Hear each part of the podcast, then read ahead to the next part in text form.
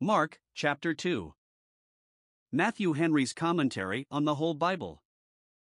An exposition, with practical observations, of the Gospel according to St. Mark. Chapter 2. In this chapter, we have 1. Christ's healing a man that was sick of a palsy, verses 1 to 12. 2. His calling of Matthew from the receipt of custom, and his eating, upon that occasion, with publicans and sinners, and justifying himself in so doing, verses 13 to 17. 3. His justifying his disciples in not fasting so much as those of the Pharisees did, verses 18 to 21. 4. His justifying of them in plucking the ears of corn on the Sabbath day, verses 22 to 28. All which passages we had before, Matthew 9 and 12.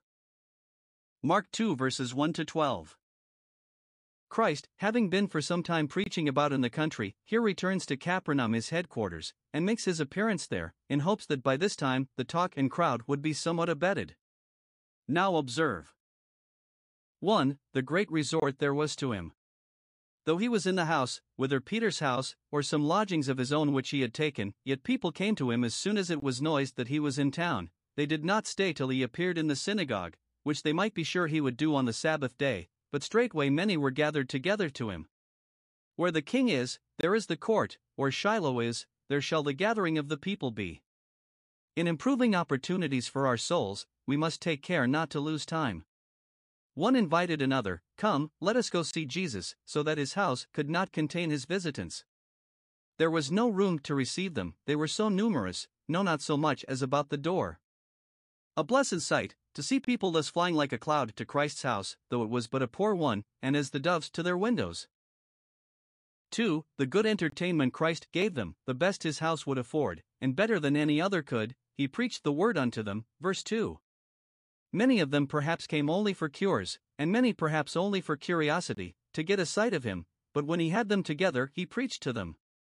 Though the synagogue door was open to him at proper times, he thought it not at all amiss to preach in a house, on a weekday, though some might reckon it both an improper place and an improper time. Blessed are ye that sow beside all waters, Isaiah 32 verse 20. 3. The presenting of a poor cripple to him, to be helped by him.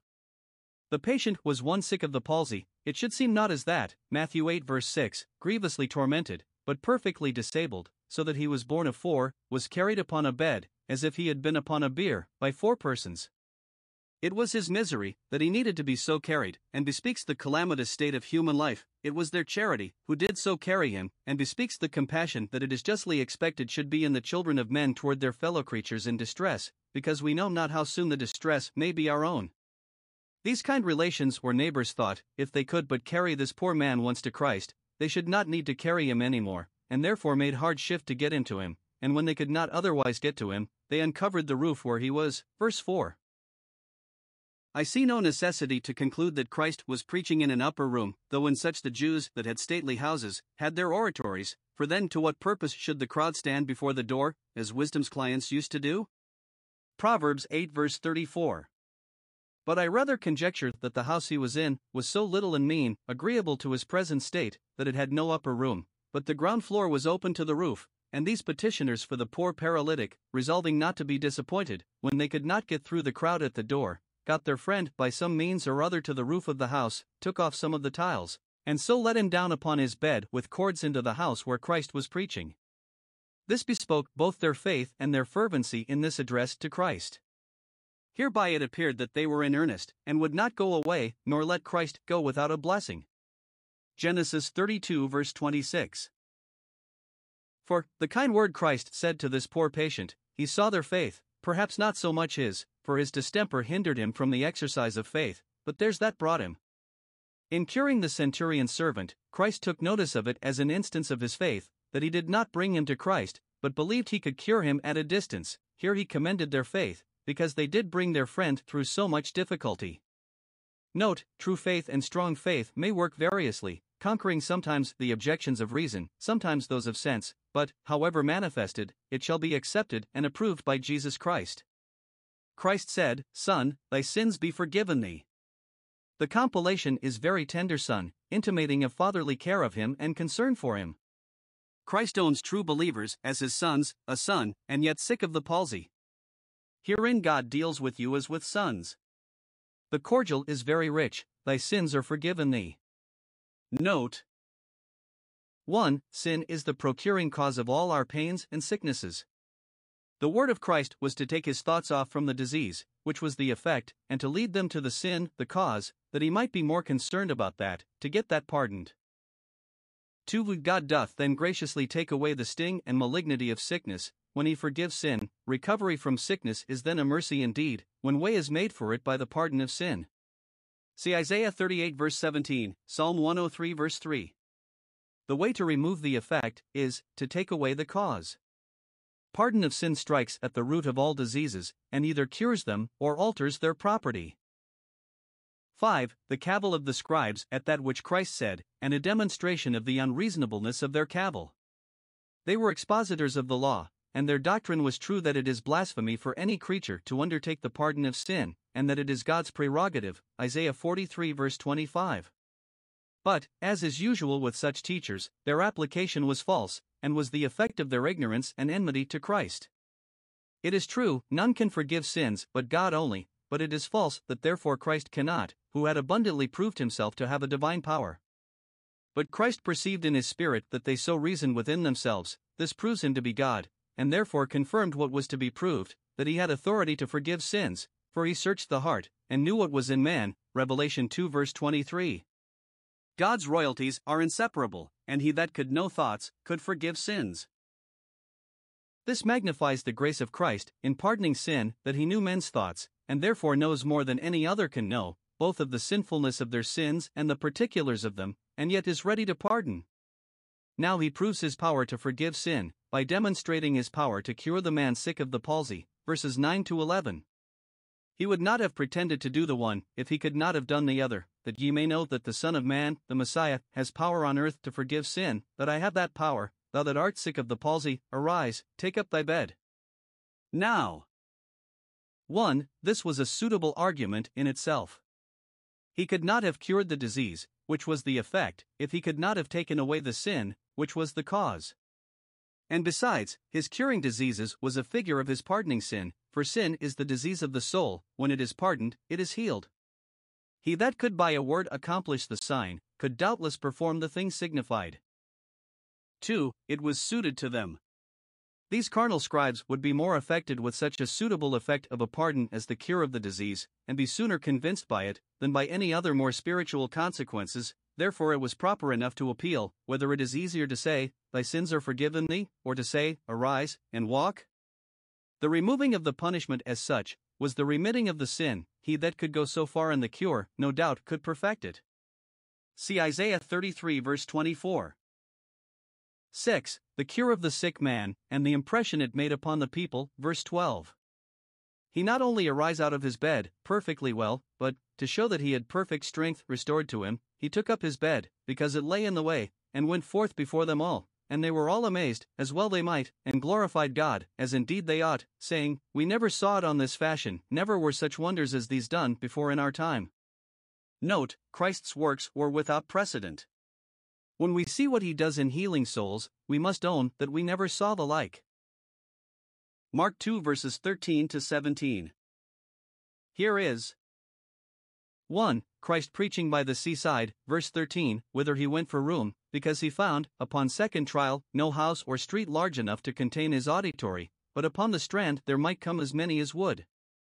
It should seem by this, that our Lord Jesus had a strong voice, and could and did speak loud, for wisdom creeth without in the places of concourse.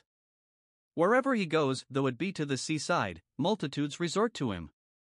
Wherever the doctrine of Christ is faithfully preached, though it be driven into corners or into deserts, we must follow it. 2. His calling Levi, the same with Matthew, who had a place in the custom house at Capernaum, from which he was denominated a publican, his place fixed him by the waterside, and thither Christ went to meet with him, and to give him an effectual call. This Levi is here said to be the son of Alphaeus or Cleophas, husband to that Mary who was sister or near kinswoman to the Virgin Mary, and if so, he was own brother to James the Less, and Jude, and Simon the Canaanite, so that there were four brothers of them apostles. It is probable that Matthew was but a loose extravagant young man, or else, being a Jew, he would never have been a publican. However, Christ called him to follow him. Paul, though a Pharisee, had been one of the chief of sinners, and yet was called to be an apostle. With God, through Christ, there is mercy to pardon the greatest sins, and grace to sanctify the greatest sinners. Matthew, that had been a publican, became an evangelist, the first that put pen to paper, and the fullest in writing the life of Christ. Great sin and scandal before conversion are no bar to great gifts, graces, and advancements, after, nay, God may be the more glorified. Christ prevented him with this call. In bodily cures, ordinarily, he was sought unto, but in these spiritual cures, he was found of them that sought him not.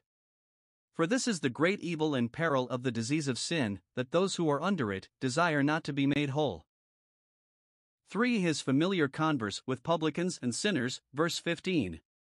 We are here told 1. That Christ sat at meat in Levi's house, who invited him and his disciples to the farewell feast he made to his friends, when he left all to attend on Christ, such a feast he made, as Elisha did, 1 Kings 19 verse 21, to show, not only with what cheerfulness in himself, but with what thankfulness to God, he quitted all, in compliance with Christ's call.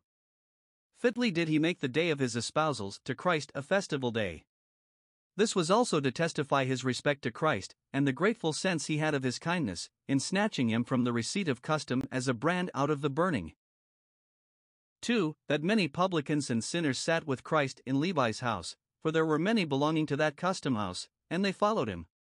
They followed Levi, so some understand it, supposing that, like Zacchaeus, he was chief among the publicans, and was rich, and for that reason, the inferior sort of them attended him for what they could get.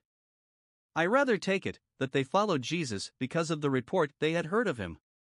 They did not for conscience sake leave all to follow him, but for curiosity sake they came to Levi's feast, to see him, whatever brought them thither, they were sitting with Jesus and his disciples. The publicans are here and elsewhere ranked with sinners, the worst of sinners. 1. Because commonly they were such, so general were the corruptions in the execution of that office, oppressing, exacting, and taking bribes or fees to extortion, and accusing falsely. Luke 3 verses 13 and 14. A faithful fair dealing publican was so rare, even at Rome, that one Sabinus, who kept a clean reputation in that office, was, after his death, honored with this inscription Calo est santi here lies an honest publican.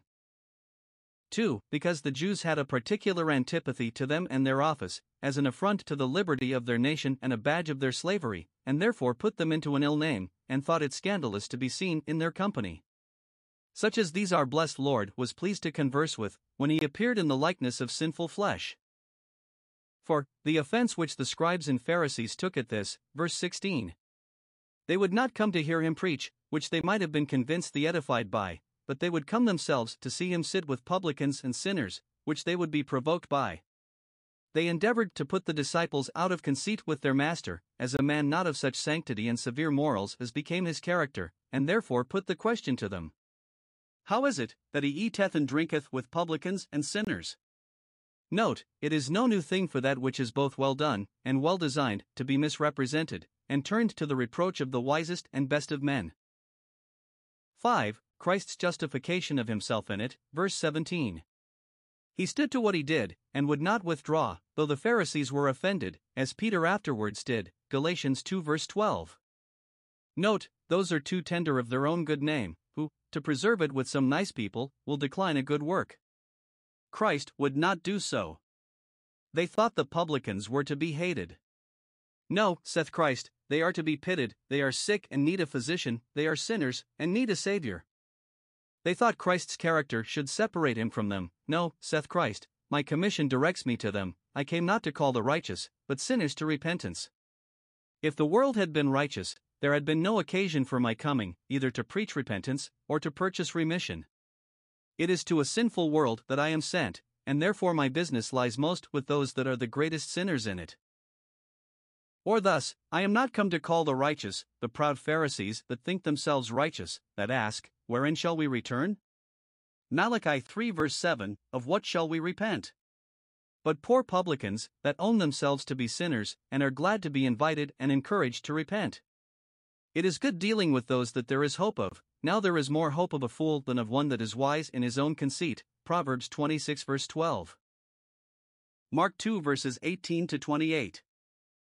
Christ had been put to justify himself in conversing with publicans and sinners, here he is put to justify his disciples, and in what they do according to his will he will justify them and bear them out.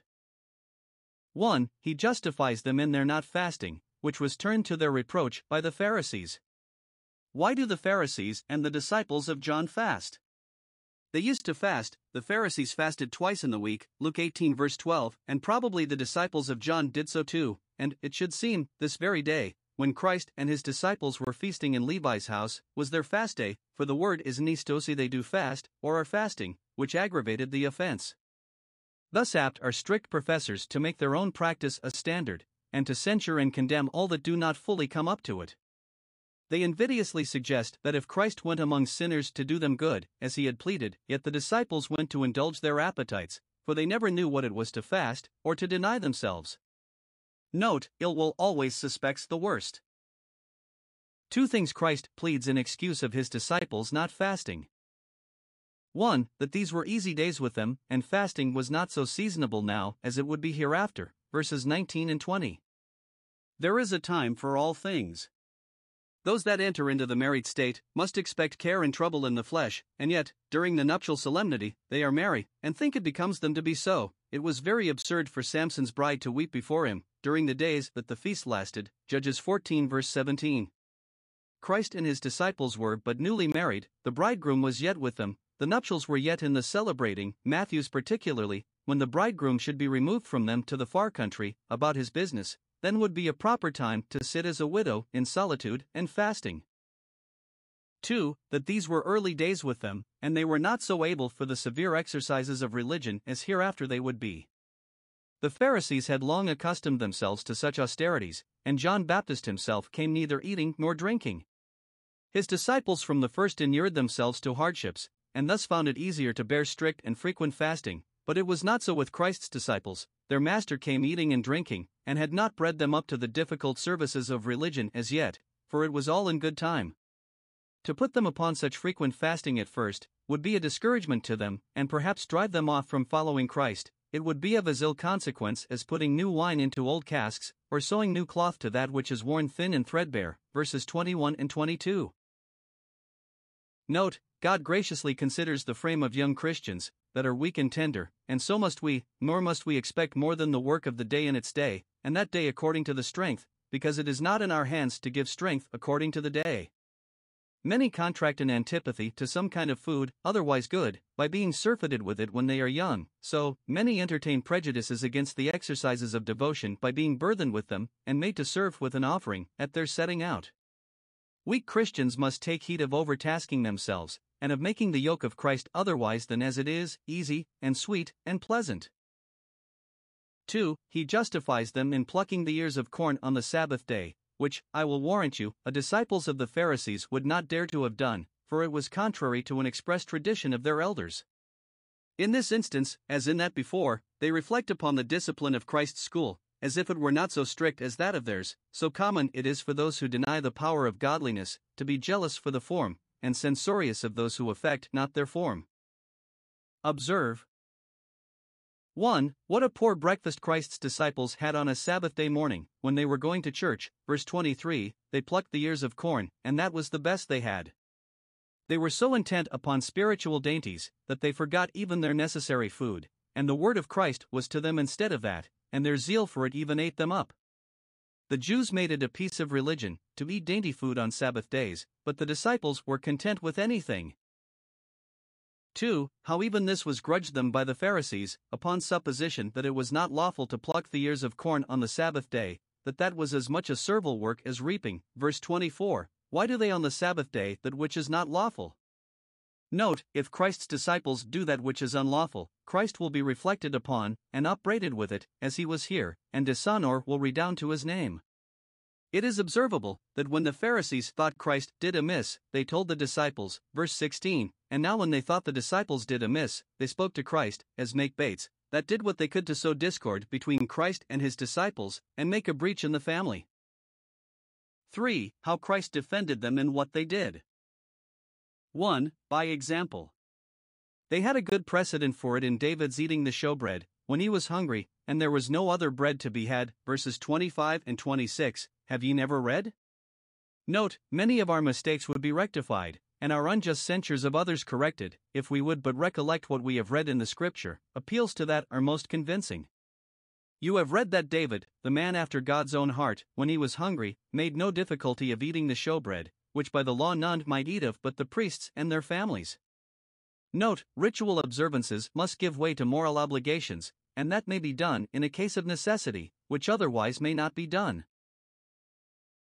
This, it is said, David did in the days of Abiathar the high priest, or just before the days of Abiathar, who immediately succeeded Abimelech his father in the pontificate, and, it is probable, was at that time his father's deputy, or assistant, in the office, and he it was that escaped the massacre, and brought the ephod to David. 2. By argument. To reconcile them to the disciples plucking the ears of corn, let them consider. 1. Whom the Sabbath was made for, verse 27, it was made for man, and not man for the Sabbath. This we had not in Matthew. The Sabbath is a sacred and divine institution, but we must receive and embrace it as a privilege and a benefit, not as a task and a drudgery. First, God never designed it to be an imposition upon us, and therefore we must not make it so to ourselves. Man was not made for the Sabbath, for he was made a day before the Sabbath was instituted. Man was made for God, and for his honor and service, and he just rather die than deny him, but he was not made for the Sabbath, so as to be tied up by the law of it, from that which is necessary to the support of his life. Secondly, God did design it to be an advantage to us, and so we must make it, and improve it. He made if for man, 1. He had some regard to our bodies in the institution, that they might rest, and not be tired out with the constant business of this world. Deuteronomy 5 verse 14, that thy manservant and thy maidservant may rest.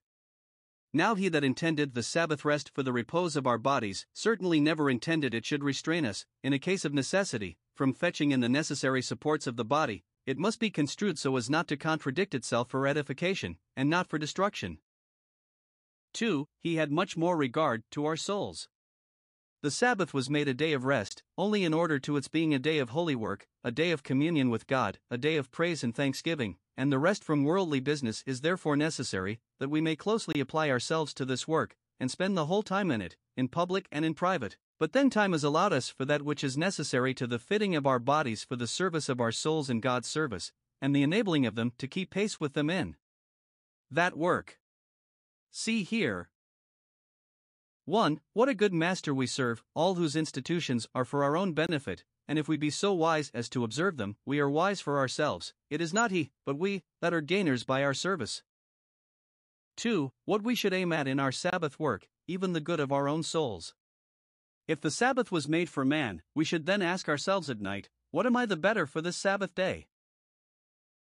3. What care we ought to take not to make those exercises of religion burthens to ourselves or others, which God ordained to be blessings, neither adding to the command by unreasonable strictness, nor indulging those corruptions which are adverse to the command, for thereby we make those devout exercises a penance to ourselves, which otherwise would be a pleasure. 2. Whom the Sabbath was made by, verse 28, the Son of Man is Lord also of the Sabbath, and therefore he will not see the kind intentions of the institution of it frustrated by your impositions. Note, the Sabbath days are days of the Son of Man, he is the Lord of the day, and to his honor it must be observed. By him God made the worlds, and so it was by him that the Sabbath was first instituted. By him God gave the law at Mount Sinai, and so the fourth commandment was his law, and that little alteration that was shortly to be made, by the shifting of it one day forward to the first day of the week, was to be in remembrance of his resurrection, and therefore the Christian Sabbath was. To be called the Lord's Day, Revelation 1 verse 10, the Lord Christ's Day, and the Son of Man, Christ, as mediator, is always to be looked upon as Lord of the Sabbath. This argument he largely insists upon in his own justification, when he was charged with having broken the Sabbath, John 5 verse 16.